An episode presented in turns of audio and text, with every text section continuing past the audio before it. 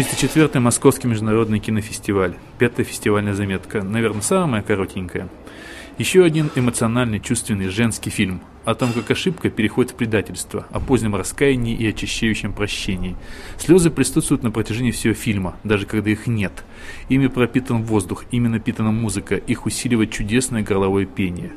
В фокусе история семьи из Верхней Монголии, где папа поехал на заработки в город, да и заблудился там на целых 20 лет.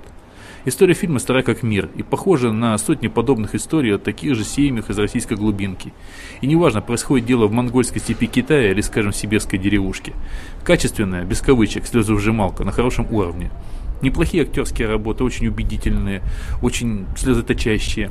И вот если брать в расчет то, что говорило, говорилось на пресс-конференции, э, режиссер давал очень много воли актерам, и, соответственно, здесь можно это назвать такой совместной авторской работой всего творческого коллектива.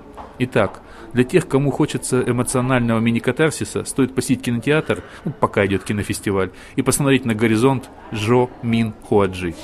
Всего вам доброго, до следующей фестивальной заветки. И да, извините, что так коротко, но фильм на самом деле хороший. Стоит посмотреть.